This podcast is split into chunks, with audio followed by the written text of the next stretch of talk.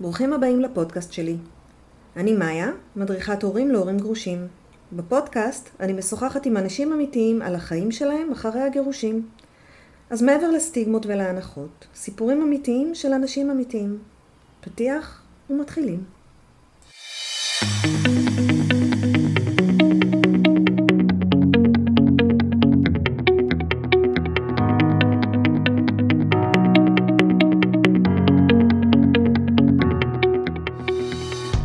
אז היי, אנחנו היום עם אה, נועה, נועה סטנדאפיסטית שמדברת הרבה על הגירושים של ההורים שלה. היי נועה. היי. אה, אני, אה, כן, אני בת 32 עוד רגע, סטנדאפיסטית. ההורים שלי התגרשו כשהייתי בת 14. אוי, גיל קשוח. כן, הכל קשוח בגיל הזה. נראה לי יותר האיך היה קשוח מאשר מתי.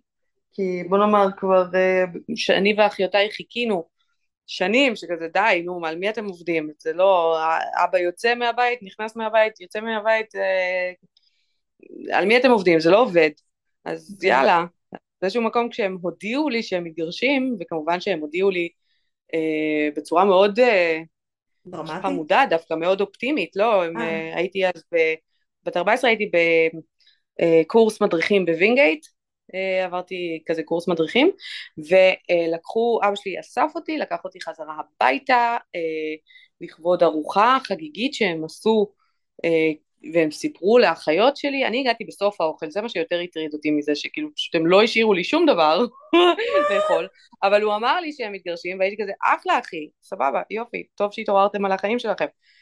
זה שהם. הבטיחו שזה יעשה, דווקא עכשיו זה יעזור והם יהיו חברים והם והם יעשו את זה יפה ועכשיו זה יעבוד יותר טוב, זה דווקא מה שהיה לא פייר, כי כמובן שהלכה למעשה זה היה רחוק מאוד, אה, לא הייתה שום חברות, היה, זה היה מדובר בשני אויבים אה, שדיברו רק דרך הבנות שלהם, והבנות היו, היה, היה חבר המושבעים, אז זה היה רחוק מאוד ממה שהובטח לי באותה ארוחה שגם לא אכלתי בה.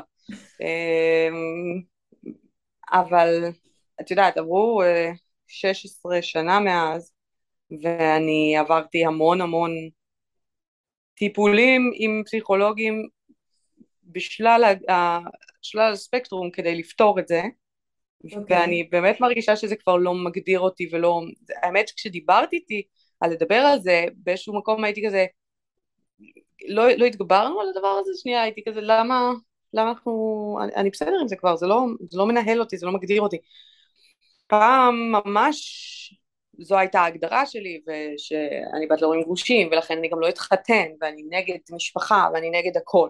זהו. אבל... אה, זה משהו שהוא, אני חושבת פשוט שאנשים שמקשיבים לנו זה אנשים גרושים, ואחד הדברים שאני רוצה זה שהם יראו איך זה נראה מהצד השני, שאנחנו נראה איך זה נראה מהצד השני, כדי שלא נעשה את זה.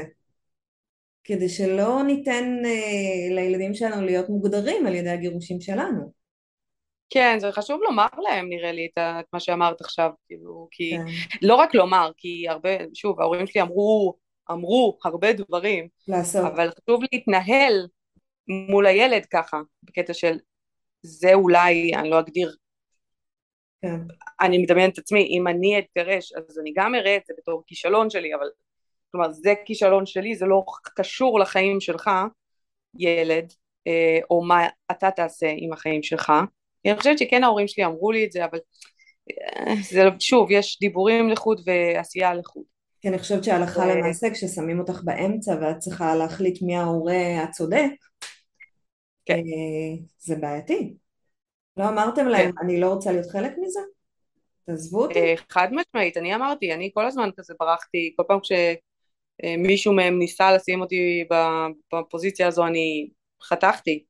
אה, אחותי האמצעית לא עשתה את זה, והיא מאוד נסרטה מזה, היא הייתה החברה של אימא שלי באיזשהו מקום, והיא הייתה בת, אני הייתי בת 14, היא הייתה בת 11, היא צריכה לשמוע לכלוכים על אבא שלה, זה לא תקין, זה לא עשה לה טוב, והיא מתמודדת עם זה עד היום. כנ"ל גם אחותי הקטנה, שתיהן לדעתי עוד צריכות לעבור דרך עם זה ולהשלים ממה שקרה שם, כי הן עדיין מנוהלות על ידי הטראום שלהן. הם נאלצו לקחת צד, בגדול. כן. אם נהייתה כן. חברה כן, הטובה של כאילו אימא. את יודעת, אני אומר, אני מקשיבה לעצמי ואני, שופ- זה נשמע כאילו אני שיפוטית לגבי אחותי האמצעית שהייתה, ש... לא, לא, לא זה נשמע לא נשמע יופי. כי באיזשהו מקום אני אומרת, פתאום אני קולטת, היא הייתה בת 11, היא ילדה בת איזה ילדה 11, בת מה, מה 11 בדיוק היא יכולה יכלה להגיד לעשות? לאמא בדיוק. שלה, זה לא לגיטימי, את למזלך כן, אמרת, אבל ילדה בת 11, מה, מה האופציות שלה בסיפור? פשוט לוקחים אותה וגוררים אותה לזה, זה... מתחילים לדבר איתך כן, ואת את מצייתת, כי את הבת ואת... אה, כן.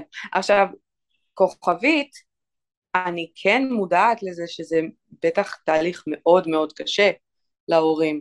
זה כן, באמת איזשהו כזה חורבן בית ו- ותחושת כישלון ו- ויש כל כך הרבה עומסים כמבוגר בזוגיות עם ילדים, שלא לדבר על תוסיפי עכשיו תהליך של גירושים ובית משפט ולחלק את הבית ו- ומשמורת וזה, אני מבינה, פשוט אני משערת שכשאתה נהיה הורה, אז אתה חותם על חוזה כזה בלתי כתוב אה, שמתחייב להיות גיבור על לילדים שלך ולהיות מסוגל להתגבר על הכל ולהקל רגשית לא מולם ולא להוציא עליהם מה שלא מגיע להם וזה באמת בקשה בלתי אפשרית.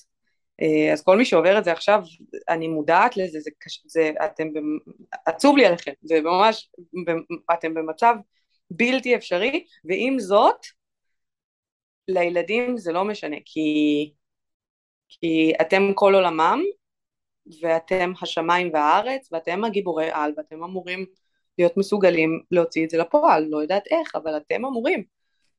אני חושבת שכשילדת ילדים אז, אז נולדה לך אחריות ואתה אחראי עליהם, לא, הם לא אחראים עליך. כן? לא. זה, זה נגיד משהו שההורים שלי לא, לא הבינו, ובגלל זה כיום כשאני הורה, אז אני באיזשהו מקום קצת כועסת עליהם, כי לא, לא מצפים את זה מילדים, מילדות, מילדים בני איקס. אה, האחריות שלי כהורה זה להיות מסוגלת לטפל בפאקים של עצמי ובחולשות של עצמי כדי לא להעביר את זה הלאה לילד, לא, לא לדרוך לו על הרגליים על דברים שהוא רוצה, קצת, אה, אני, את יודעת, אני אמנם אימא רק שנתיים וחצי, אבל אני, מה שאני באמת מנסה הרבה פעמים לעשות, זה לא לעמוד בדרך שלו, כאילו לא, לא לתת לדברים שמנהלים אותי, לנהל אותו, כי הוא לא קשור. כן, אבל צריך רמה מאוד גבוהה של מודעות. כן, נכון, נכון. להגיע אל מאוד זה. גבוהה של מודעות, אבל לשמחתי ולצערי סבלתי ממודעות יתר כל חיי, ובהורות פעם ראשונה אני מרגישה שזה משתלם לי. אז לפחות פה. לא, אני אגיד לך מה, יש פאשלות, יהיו פאשלות. אין ברור. ספק, יתפלק לכם ואתם תגידו וזה יצא ותדברי. בחדר עם אימא שלך ומישהו ישמע, זה יקרה, זה תמיד כן. קורה. אבל לפחות מול הילדים, כאילו, תהיי גיבורה. עכשיו, זה לא קל, אין ספק, אבל זה קצת האחריות שלנו. אתם זה נשארתם הרבה בגורמים? אחריות, כן. אני חושבת שככל שאני נהיית, אני יותר ויותר נכנסת להורות הזו, אז אני מבינה שזה פשוט הורות, זה באמת תפקיד כפו- כפוי טובה. כן. זה lose-lose situation, כי אתה נכון. מצד אחד נותן לך, נותן ל- ליצור הזה, לילד הזה שלך, הכל. אה, את החיים שלך, את השעות שלך, את הגוף שלך, את הנשמה שלך, את כל, את הכסף שלך, הכל. נכון. ומצד שני, אין ספק, כמה שתנסה לעשות את זה טוב, בגיל לא 18, כנראה 13, הוא יבוא ויגיד, דפקתם אותי, עשיתם את זה לא טוב, אתם קקי בלבן, ו... ו... כן, תתגרשי, לא תתגרשי, זה יקרה, הילד באיזשהו כן, שלב לא יקום קשור. ויגיד, לא. אתם דפקתם אותי לגמרי. אבל אני חושבת, אם זה מעודד את ההורים המתגרשים עכשיו, שאם תעשו את זה נכון, ונכון בקטע של, לא יודעת, לא לשים את הילדים באמצע ולחשוב על טובת הילדים דבר ראשון בכל דרך, בכל צעד ושעל בדרך המסויטת הזו, אז אמנם הם לא יעריכו את זה עכשיו, אבל את יודעת, עשר שנים אחר כך, כשהוא יהיה בן 25, כשתהיה אימא בת 32, היא תגיד, וואלה, עכשיו כן. אני רואה את זה מהפרספקטיבה שלכם, וסחטיין. זה לא יקרה לפני זה, נכון? לא, לא. בבייביסיטר לילד הראשון זה יגיע, אבל, Mm. אבל נכון, לגמרי כן, מסכימה איתך לגמרי. אתם נשארתם לגור אצל אימא או איך זה היה אצלכם? כן, נשארנו לגור אצל אימא, אבא ראינו כזה פעם ב... לא יודעת, שבועיים או כל כמה זמן, כי אבא שלי גם טייס, אז זה היה נורא נזיל לפי הטיסות שלו, ואם הוא בבית, וזה כן היה לנו, אה, הוא גר קרוב לאימא שלי, אז זה היה, יכולתי, הוא גם גר קרוב לבית ספר שלי, אז יכולתי בהפסקה ללכת להכין לעצמי פסטה וכזה, אני בבית של אבא, אבל אבא לא היה שם. אז זה היה נוכח נהדר, אבל גם זה היה? ככה רוב, הח... רוב החיים. מה? זה השפיע? זה שאבא נהדר? ברור. כן, רק עכשיו התחלתי לכתוב עוד קטע חדש על ההורים הגרושים שלא צולח אה, קהל, כי הם חושבים שאני עצובה עדיין, אבל אני לא מבינה, כאילו, הכל בסדר, אני מתחילה את הבדיחות האלה.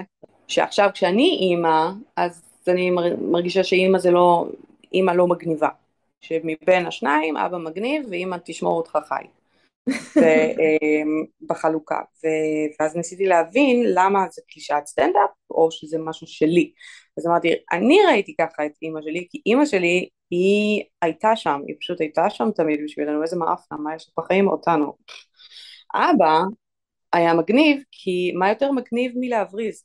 אין יותר מגניב מזה. מה יותר מגניב מפשוט לא להגיע, אה אבא, היית צריך לאסוף אותי מהגן ושכחת? זה כאילו אתה fucking מלך, איזה שטויות, שטויות, אני אלך ברגל הביתה, הכל, אתה cool, אתה cool. כשהייתי כאילו מתגעגעת אליו, הייתי, הוא היה על, הוא היה במעמד של rockstar, לראות את אבא וזה, צחקתי ואני מגזימה בסטנדאפ, שזה היה לי פוסטר שלו בלוקר, חתום כזה, אבא שלי מלך! כן, לא, לנועה בידידות, באהבה אבא, יואו, הוא יודע איך קוראים לי. אז, אז אני חושבת שזה הילרי, אז אני חושבת שזה ממש מצחיק, והייתי כזה, גם וואו, הגעתי לתובנה עצמית פה, כל הכבוד לך, אבל הקהל כזה, אוי, זה הרגע הזה של השיחת TED, שזה מאוד עצוב, ואנחנו נהיה, נכבד את המעמד. כזה, לא, תצחקו. גירושים נתפסים כמשהו, כמו שואה כזה. לא מדברים על זה. כן, למרות שבאמת, כשאני גדלתי אז אולי זה היה קצת יותר שואה, והיום מי, ש... כן. מי שההורים שלו ביחד מסתכלים עליו מוזר, כי זה, הם ביחד, ההורים שלך ביחד, מה לא בסדר איתם? איך? באותה מיטה? כן, הם מתנשקים? אה. הקטע שלך, על הסולחה של האימא שלך דווקא היה נורא מצחיק. כן, וזה היה פשוט אמת, זה היה מדהים, זה באמת לספר את מה שהיה. אז תספרי כי הם לא מכירים. שאימא, אז שילכו לראות את הספיישל ביוטיוב, סליחה, מה אנחנו עושות פה? שיראו את אשת חיל, ייכנסו ליוטיוב, יכתבו נועה מנור אשת חיל, סטנדאפ סתם. אמ, אני עשיתי את זה. שווה. כן, אם מאיה יכולה, כולכם יכולים. אה, אמ, ביום הולדת 28 שלי, שתראי כמה זמן, כאילו זה 14 שנה לתוך הגירושים שלהם, שזה ברמה של לא מדברים על אבא ליד אימא ולא נעים, כאילו הכל על קליפות ביצים. אמ, אז באמת 28 שלי, שעשיתי בפארק, בפארק הירקון, וכמובן שהזמנתי את כולם, את שניהם וזה. ואז פתאום אני קולטת את אימא שלי, מתחילה, היא רואה את אבא ואשתו והילד שלהם, והיא מתחילה ללכת לצעוד, היא מתחילה לצעוד בנחישות לעברם. ואני בראש שלי אומרת לעצמי, זהו, זה היום, היום היא תדקור אותו, זהו, נגמר הסיפור. ו- ופשוט היא ניגשה אליהם, ומשום מקום היא אמרה, הגיע הזמן שנגיד שלום כמו שצריך, שהיא יצאה מלכה, מלכה שהיא עשתה את זה, משום מקום זה הגיע, ואני יודעת כמה זה קש... היה לה קשה, כי הוא באמת העביר אותה מרורים, אז אני, אני, לא, אני באמת יכולה רק להוריד בפניה את הכובע. זה כנראה היה בשביל זהו, וזה היה מדהים, ומאותו יום הם היו ממש סבירים, והם היו בסביר לעולם ועד. בואי, זה הכי הרבה שאת יכולה לצפות לו. חד משמעית, והם גם אפילו עשו איזה שני חגים ביחד, ואימא שלי עכשיו עזרה לאחותי לעבור דירה, אז היא עבדה עם אשתו של אבא שלי, אז שתיהן עבדו על זה, וגם כשאני עכשיו עברתי דירה, אז גם כן הם עשו, כבר צחקו על זה שהן עובדות ביחד, יש לנו עוד ילדה אחת וזהו, נסיים. ממש, בוא נאמר, לא ציפינו שזה אי פעם יהיה ככה.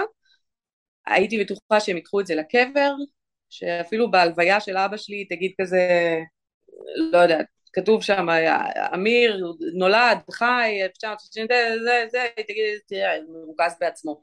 לא יודעת, עדיין זה יהיה עד הסוף, אבל כנראה שלא, החיים מפתיעים. ואנשים עושים תהליך עם עצמם, זה ממש אה, מפתיע ומדהים לראות. אז אני מבינה שאבא שלך התחתן שוב והקים משפחה. כן. ואיך זה היה? בסדר, הם כבר איזה... אה, כמה שנים הם? לא יודעת.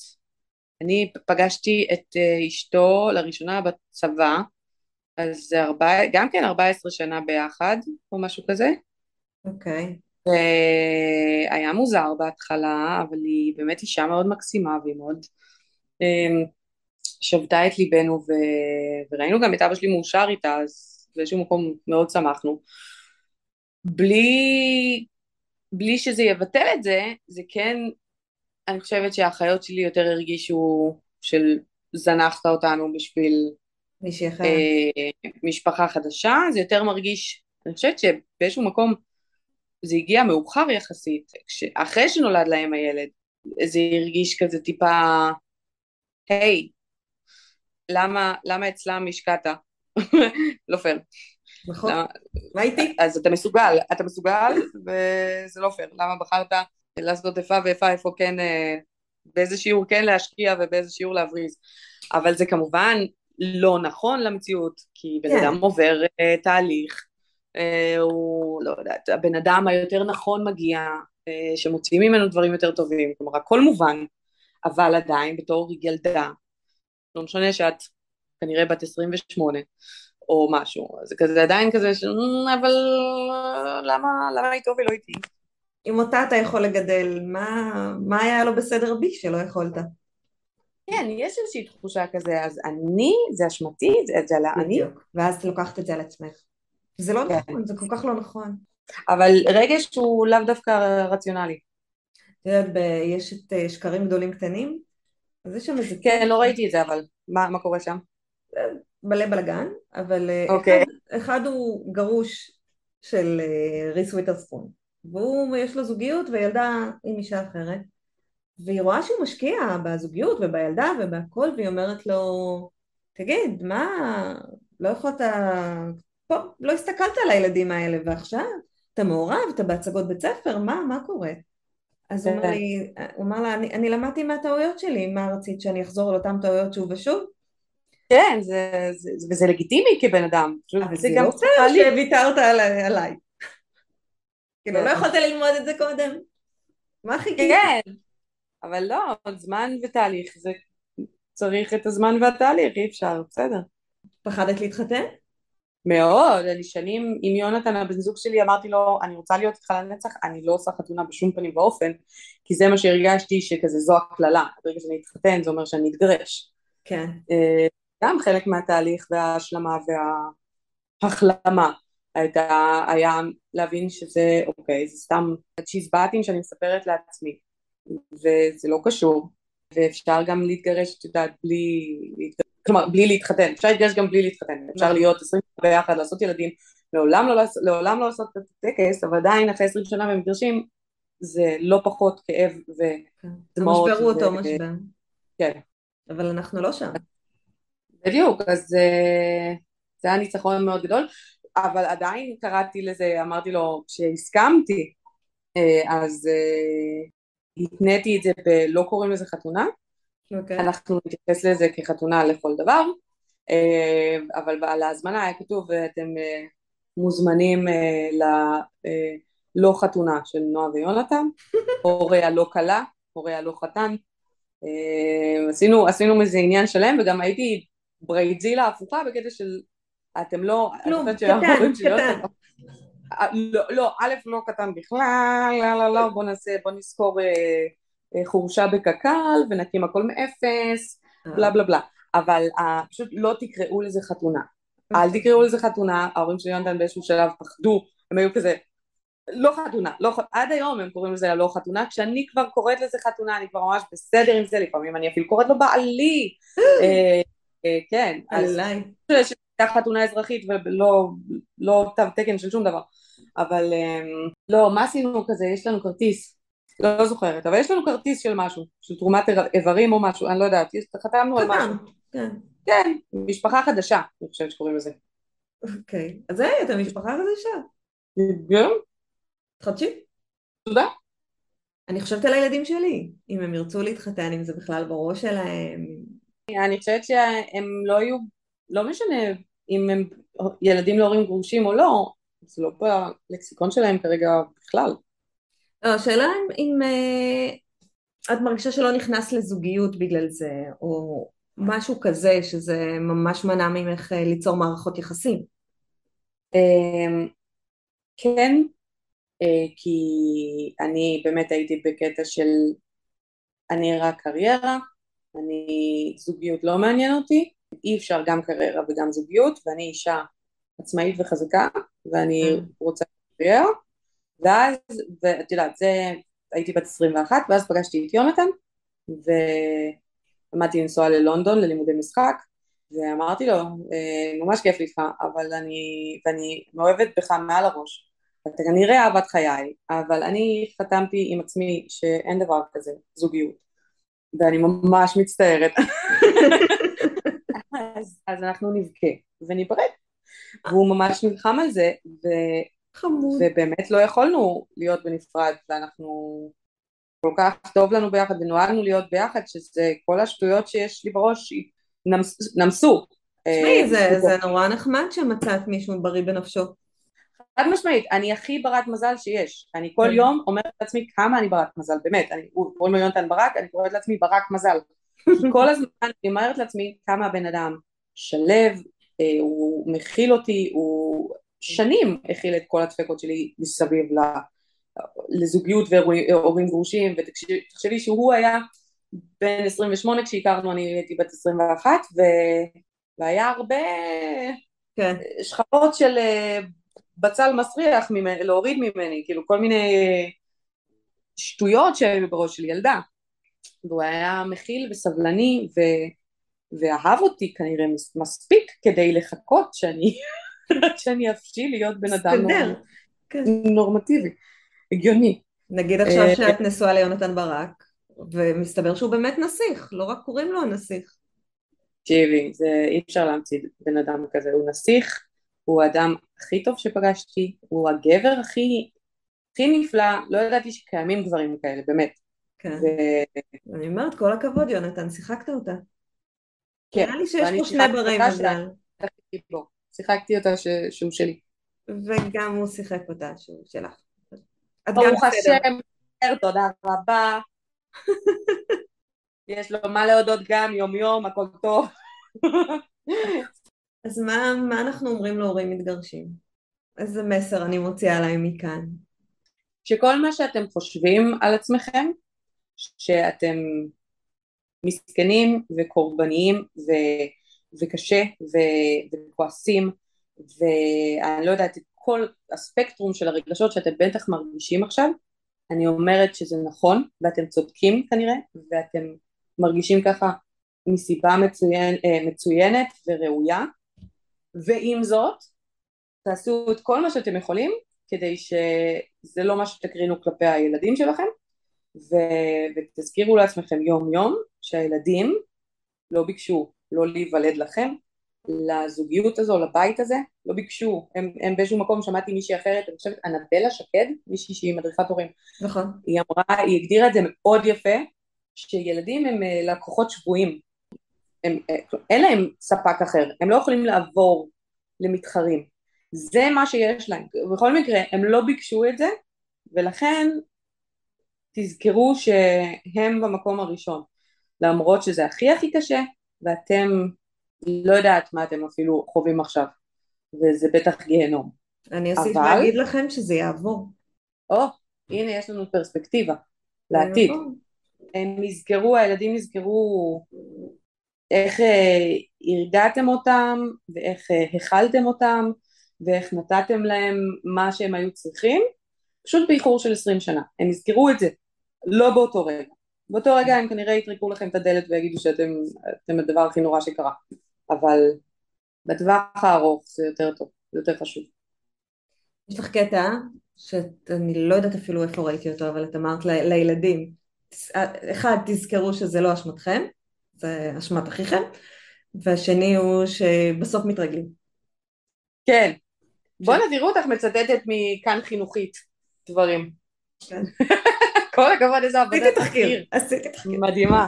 אהבתי את. זה נורא, זה משפט שממש לקחתי, שבסוף מתרגלים. זה נכון, בסוף מתרגלים להכל. אמר את זה דודו טסה. דודו. טסה? לא, טונה? כן, כן. לא, דודו טסה לגמרי. טונה טסה אמר את זה. בכל אופן, תודה רבה לך. תודה לך. פתחת עיניים. תהיו חזקים שם. איפה שלא תהיו עכשיו. אנחנו הכי חזקים. אוכלים את רגשותיכם, או, או קונות, קונים משהו שאתם לא צריכים. לא יודעת. אה, תהיי חזקה את גברת עם אה, ילד בן שנתיים וחצי בחודש שמיני, לא דיברנו על זה. וחודש שמיני. היה לי תענוג לדבר איתך. גם לי. ביי ביי, תודה. עד כאן הפרק להיום. תודה שהאזנתם. אם יש לכם סיפור לספר, או שתרצו להעיר על משהו ששמעתם בפרק, אתם מוזמנים לדף הפייסבוק שלנו, החיים הסודיים של הגרושים. אם אתם מרגישים שאתם צריכים עזרה בהורות החדשה שלכם, בביסוס הסמכות ההורית, ביצירת קשר עם הגרוש או הגרושה, גבולות, הקשר החדש עם הילדים, או כל נושא אחר הקשור להורות של גרושים, אני מזמינה אתכם ליצור איתי קשר דרך האתר שלי www.maya.com באתר תמצאו מידע נוסף על הנושא וכן דף הסכמות שיעזרו לכם לבסס את הקשר בין ההורים הגרושים. תודה ולהתראות.